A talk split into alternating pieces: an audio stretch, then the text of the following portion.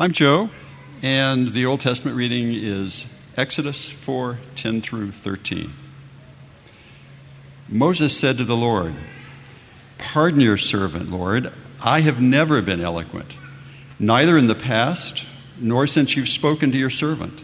I am slow of speech and tongue. The Lord said to him, Who gives human beings their mouths? Who makes them deaf or mute? Who gives them sight or makes them blind? Is it not I, the Lord? Now go. I will help you speak. I will even teach you what to say. But Moses said, Pardon your servant, Lord. Please send someone else. The word of the Lord. Good morning. My name is Melissa, and the New Testament reading is found in Acts 20, 22 through 24. And now, compelled by the Spirit, I am going to Jerusalem, not knowing what will happen to me there. I only know that in every city, the Holy Spirit warns me that prison and hardships are facing me. However, I consider my life worth nothing to me. My only aim is to finish the race and complete the task the Lord Jesus has given me the task of testifying to the good news of God's grace. Oh, the word of the Lord. Hi, my name is Ryan. Please stand for the gospel reading. It's found in John 7 37 to 38. On the last and greatest day of the festival, Jesus stood and said in a loud voice, Let anyone who is thirsty come to me and drink. Whoever believes in me, as Scripture said, rivers of living water will flow from within them. The gospel of our Lord.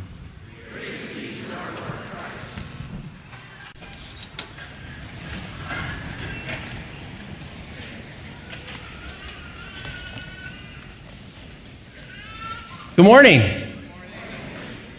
As um, Evan said, my name is Brad. If you've been here the last couple weeks, I'm not a new face, but if you've been away, vacationing, or traveling over the summer, um, it's good to meet you in this very impersonal way in front of lots of crowds. Um, I'd love the chance to shake your hand. My wife and I uh, moved here about a year ago from California, and we upgraded our geographical location to the amazing state of Colorado.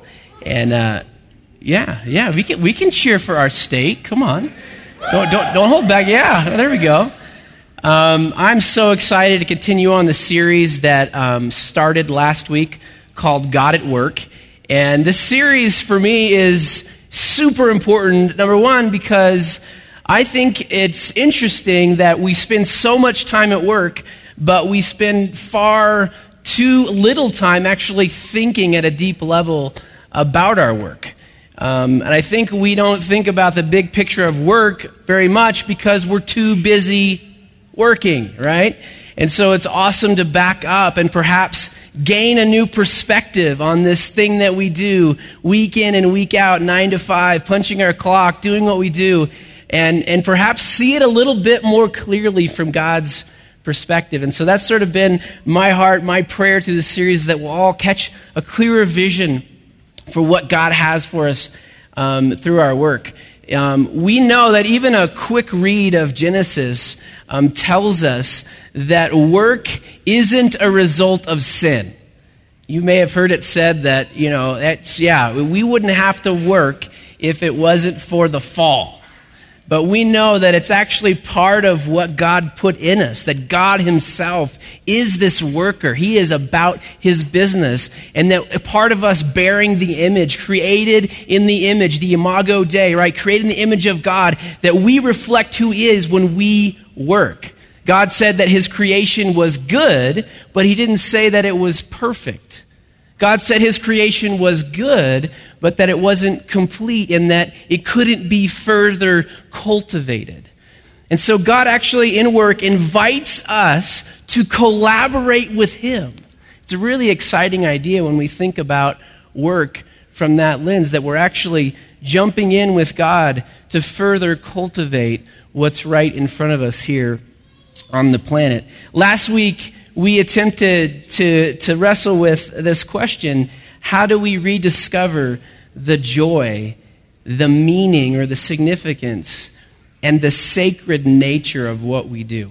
And so if you if you happen to miss last week, I want to encourage you to log on to the website and check out the podcast because this is one of those series that's going to kind of build on itself as Glenn comes back next week and finishes out with week three and four.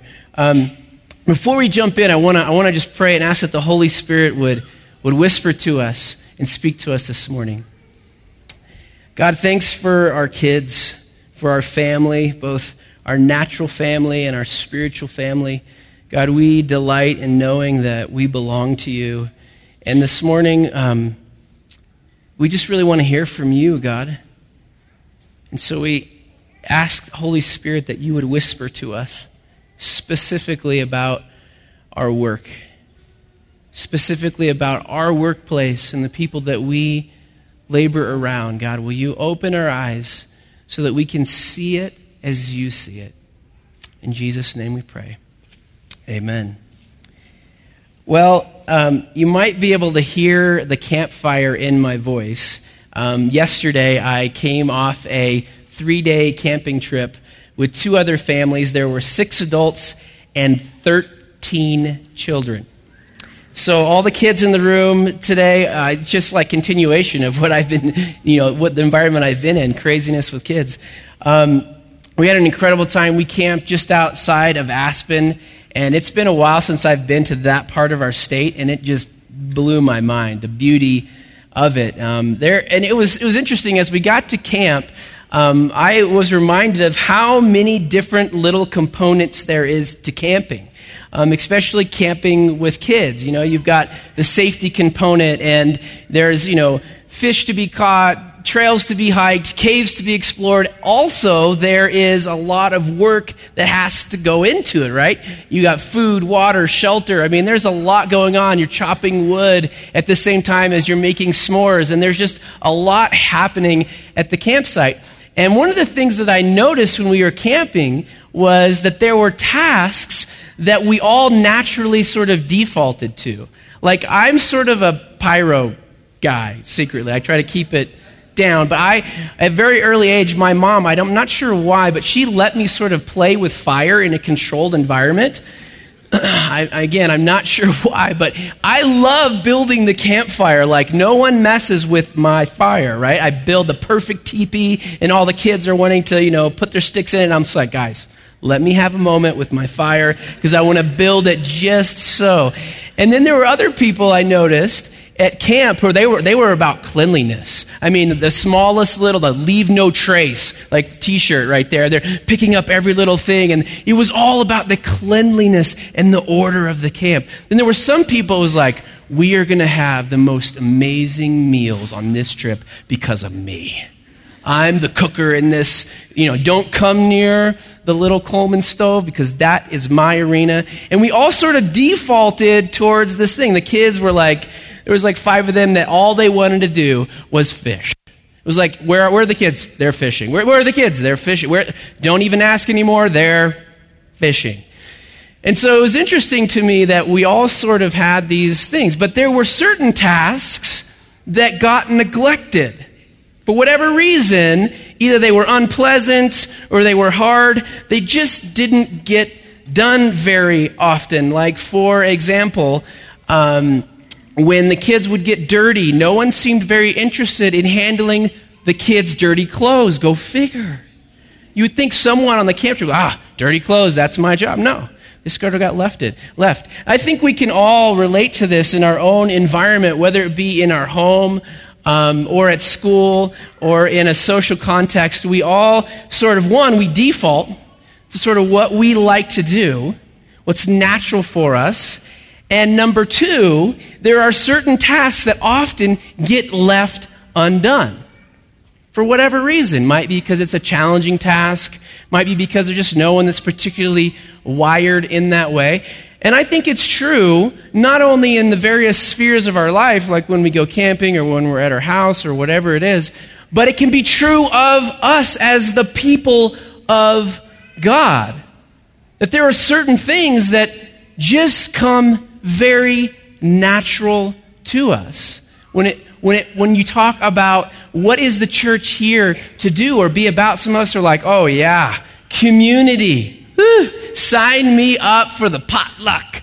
I want to go and I want to meet every person that comes to our church. I want to know their dog's name, their catfish's name. I want to know their catfish. Did I say catfishes? Yeah, you all have pet catfish. You just didn't know it. Um, wow. I don't know if I can go on after that. but for whatever reason, in, in the community of faith, there are often things that sort of are just lying on the ground, sitting there. We even see this as we look at our individual churches. Some churches seem to be way more focused on we are a discipling church, and therefore we will pray and read the scriptures, and we will meditate, and we will fast, and we will be, you know, go on solitude retreats, and we will be discipled. We will disciple. We will the spiritual disciplines. It's all about other churches. Again, it's all about the potlucking, the community, and other churches. It's all about we are going to serve one another, and other churches. It's like the worship.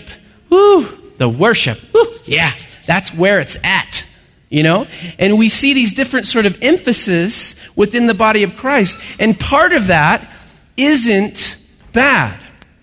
That we together collectively make up the church worldwide. However, within each individual church, we know from Scripture that we are to hold true to the larger picture of what Christ calls his family. And I think you would agree with me that one of the tasks that we sort of maybe hesitate on, pull back from, is the task, the job, the purpose of sharing Jesus with those that don't know him. We're like, okay, every other part of what we're to be as the family, I'm in for. Let's do this. But when we talk about sharing Jesus with other people, there's something in most of us that goes, can't somebody else do that? Because I'd really like to build the fire. I want to focus all my time on building the perfect TP fire from scratch. Or I just want to set up the tent. Can't I just be the tent person? And yet, over here, just sitting there, this sacred task, this sacred calling, this sacred purpose that God put inside of us to help other people find Jesus. And often it's the one that just sits there. This is nothing new, right? We all have a sense of hesitation. We saw it in our scripture reading in the Old Testament. Moses, right? God wants to invite him on the greatest adventure ever of delivering, of partnering with him to deliver the people of God from the oppression of the Egyptians. And he says, God, really? I, I can't. I'm not a communicator, and I'm going to have to be before Pharaoh in this grand court and talk. And do you know? Do you know me, God? Can, you know, come on, just maybe not me, but like I would be okay if you sent someone else. You know, I, I would gladly volunteer one of my friends. We sort of see this reluctance, right? Moses going, ah, I don't know. Often the things that in life that we have a measure of hesitation about are often some of the most significant things that God is in, inviting us to be a part of. Some of the most adventurous things that God would have us put our hands to, we hesitate because there's an element of risk or fear, something that holds us back. It's interesting when you contrast the hesitation and the sit back kind of excuse making of Moses, who, by the way, is a foreshadow of Jesus, right? Because Moses, we know, ends up being the one that God uses to deliver his people. It's interesting that we contrast Moses, how he started, with the boldness of Jesus. We read this in John 7. On the last and greatest day of the feast, Jesus stood and said in a loud voice, Let anyone who is thirsty come to me and drink. Whoever believes in me, as the scripture has said, rivers of living water will flow from within them. We miss a little in a casual reading of this scripture. First part says, On the last and greatest day of the feast. Well, what feast? It was actually the feast of tabernacles or Sukkot. And it was the feast of God's people to commemorate when God provided for them in the desert after they were delivered from Egypt. So it was, it was, that time when Jesus, remember this? God, incredible things when God was providing manna from heaven. Remember that? Fire by night, cloud by day. Moses, he struck the rock and water flowed out. I mean, incredible things. So this feast was so sacred, still is, to the Hebrew nation, the Feast of Tabernacles. So, on the last and greatest day of the feast, what's going on there? Well, every single day during this feast, the priest would take out a golden pitcher and he would march around the altar seven times. And then he would go out in front of the temple and he would pour it out, specifically to commemorate that moment again when Moses struck the rock and God provided water. On the last day, however, the priest would come out, he would march around, and instead of pouring any water out, they would pray for God to provide rain.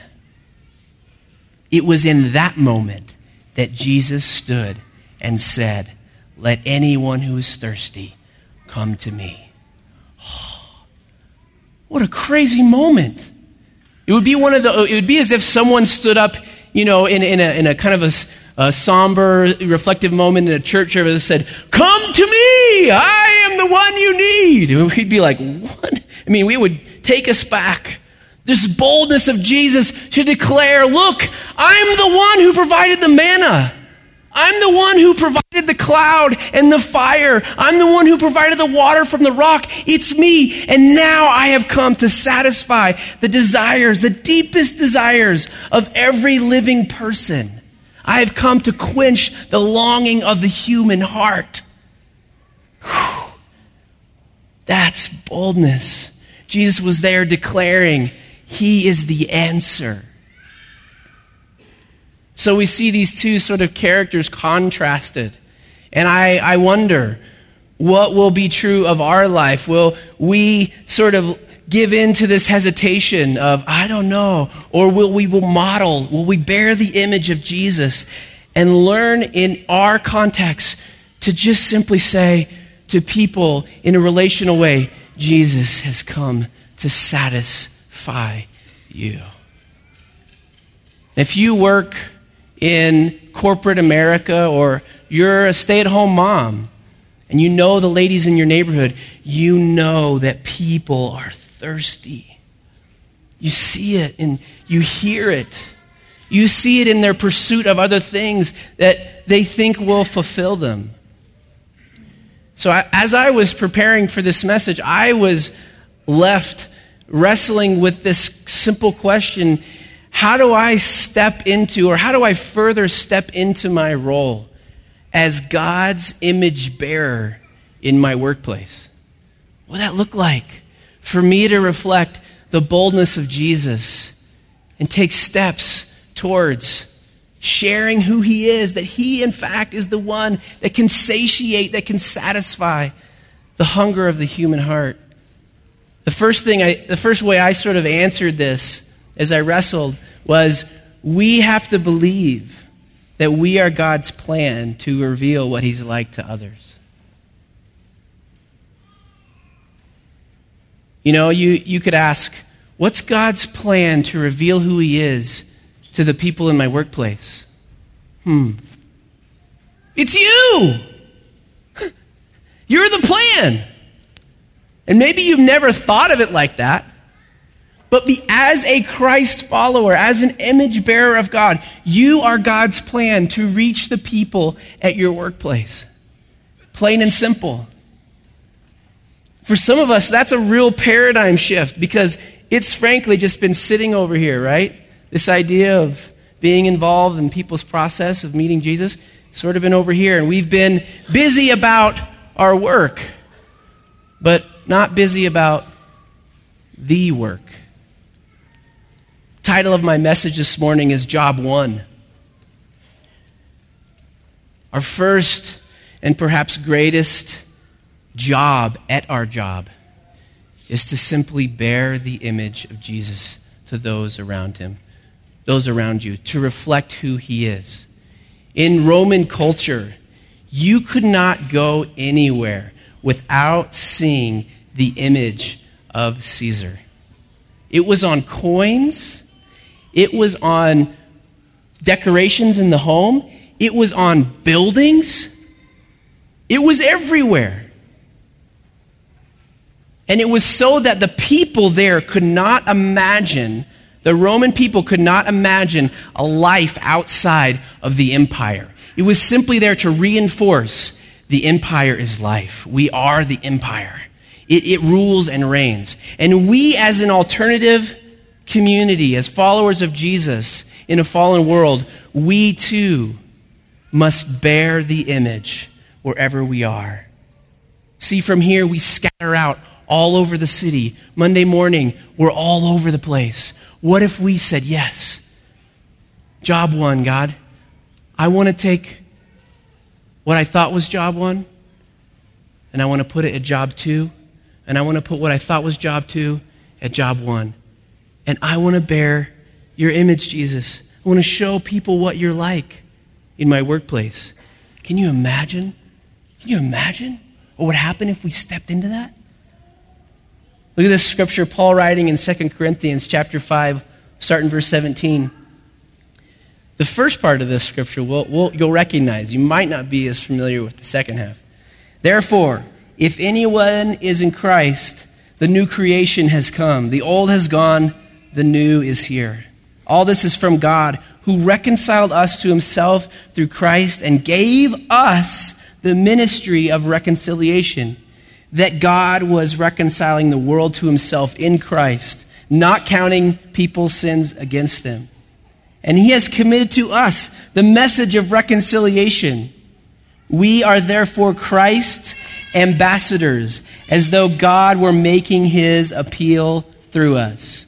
We implore you on Christ's behalf be reconciled to God. I don't know about you, but where it says, as though God were making his appeal through us, that scripture gives me a sense of, of responsibility. Like, whoa, you mean you want to make your appeal to the world through me? And this is where I kind of go back to Moses. Like, do you know me? God, you want to make your appeal your sacred, holy appeal to the world, that you're the Savior of the world, that you're the forgiver of all sins, that you're the Almighty God, you want to make your appeal through this person, Brad Baker? I don't know. God says yes. It's so cool that God not only invites us into the family, but He says, I want you to be a part of the family business. I want you to share in my work of reaching people Jesus said he'd come to seek and save the lost. Think of that moment in the, uh, the Lord of the Rings. I'm kind of a Lord of the Rings nerd. You need to know that about me on this last of three Sundays. It's very important. But I think of that moment when Frodo realizes he's the ring bearer.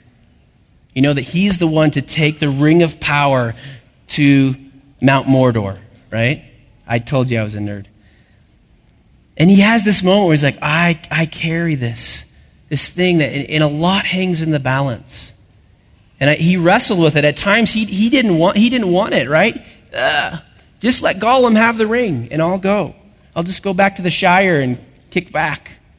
But yet, there was something in him that says, no.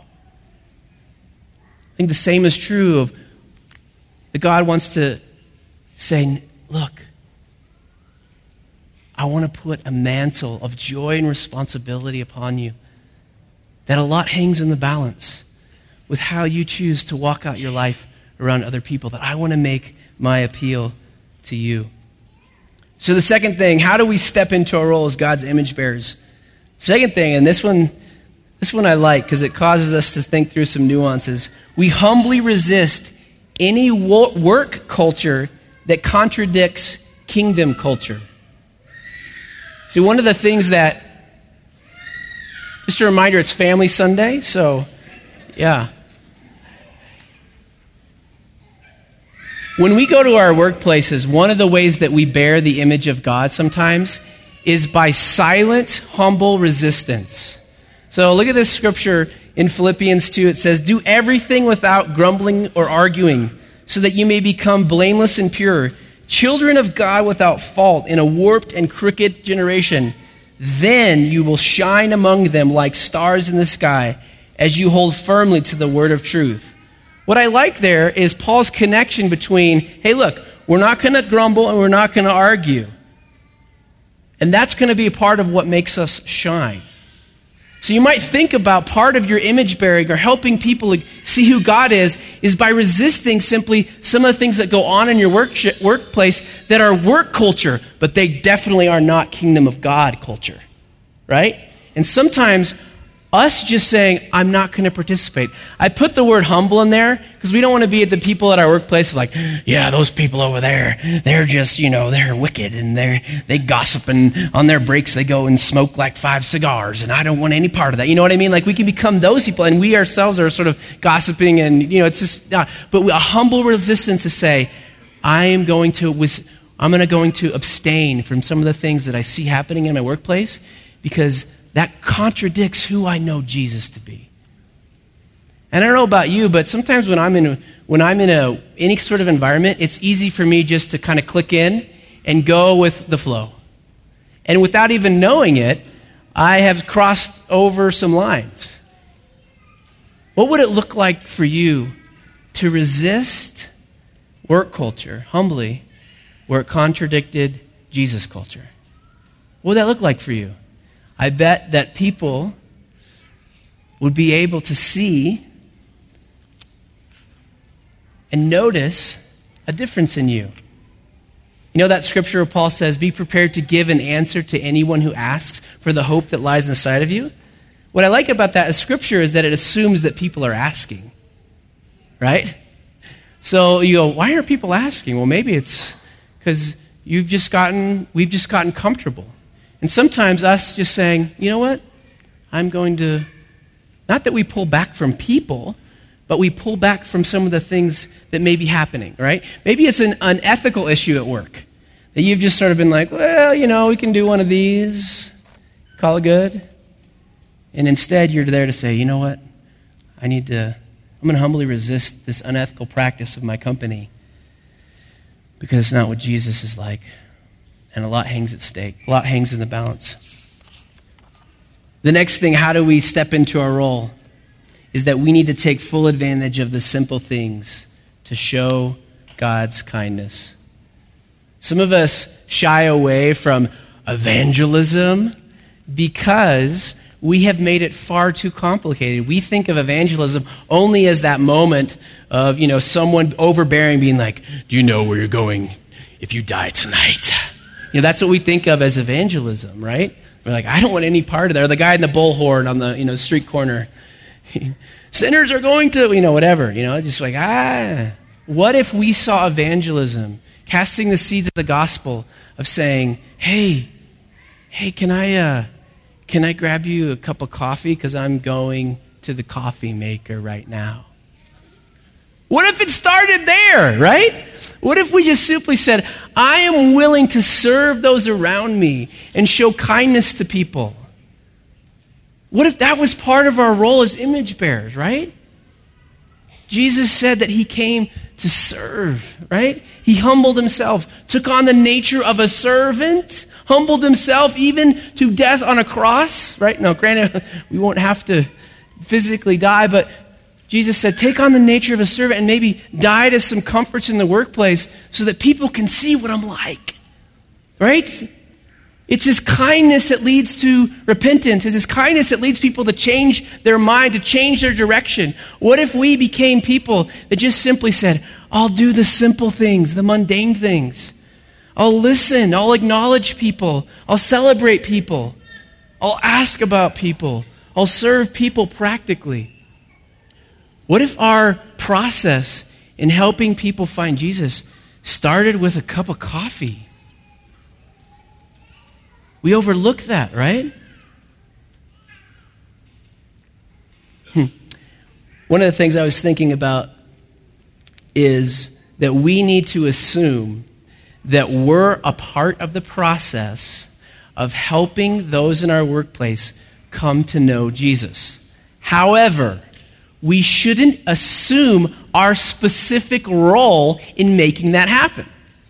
Very important. See, some of us, probably few of us, we just want to be the deal closer with people, right? We want to be that person like, okay, you ready to pray? Okay, this moment of conversion, just like, and, and we're really sort of bold about sharing the gospel and blah, blah, blah, and we're right there. And so we've assumed that we're the one to win them, whatever that means, right? Or we're on the other end of the spectrum and we go, you know what? I'm just here to never say anything about Jesus, but I am going to, all I'm going to do is, is to serve, right? We've assumed that this is our role. Most of us, if you're like me, you're over here. You're like, you know, that, that'll happen down the road. There's this process, and we should assume that we're to be involved in it. But God may have us over there, God may have us over here, or God may have us here. We don't know. But we're to specifically say, God, what is it? When is that moment where I'm going to supposed to take my coworker out and say to them, "Can I just share like a little bit about how I came to to believe in this Jesus person? Just want to share my story with you." It's probably more like right here, right? God will, if you, if you ask, God will put those nudgings on your heart. It's beautiful. He, he loves, he loves the people that don't know him at your workplace. You start, sometimes just start saying, God, give me your heart. Help me, because right now I don't love any of these people. these people drive me crazy. God, give me your heart to see them. The last one is this How do we step into our role as image bearers? We share openly and genuinely about Jesus in our everyday conversation. Our New Testament reading out of Acts, where Paul essentially says, I consider my life worthless unless I finish, right? It was like proclaiming. There was this definite emphasis on declaration. I think one of the easiest ways that, that we can infuse God's heart is simply to be really genuine about who He is in our life around non believers. A lot of times we think, oh, I need to be sensitive. And we err on the side of being overly sensitive, so much so that we never say anything, right? And that's actually disingenuine. So, for example, if someone says to you, well, how did you end up at this job? How did you end up here? And part of the process of you getting there was that you and your spouse or you and your friends prayed and you felt like God led you to this. Well, you have one of two options when your coworker, non-believing coworker, asks you that question. You can say, "Oh, you know, it just was a great move for me, and you know, this is a move up, and uh, here I am, and I'm awesome." Or you can say, "Well, you know, like my my my wife, my friends, we were just praying for a job and asking God to provide, and like He really fully feel like He led us here." What? A lot of us, like, you want me to, you don't, do you know my coworker and how they would react? You're just sprinkling, right? This is who God is to me. It's, it's very non threatening for most people for you to just be like, oh, yeah.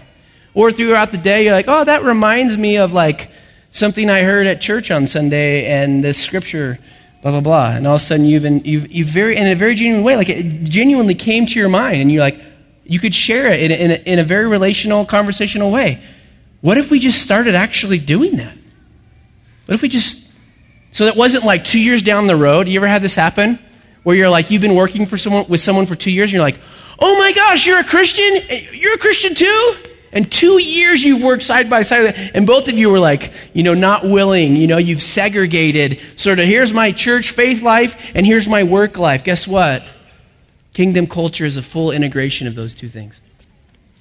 Kingdom culture is should be all of our all that we are. Every interaction, every sphere Jesus' kingdom culture should be our reality.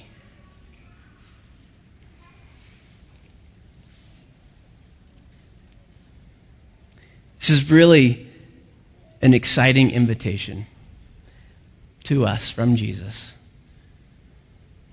to collaborate with Him. Some of us are so bored at our jobs because job one is somewhere down here. and we're just focused on work, and God's saying, You want to infuse some excitement back into your job? Get the order correct. Make job one, job one.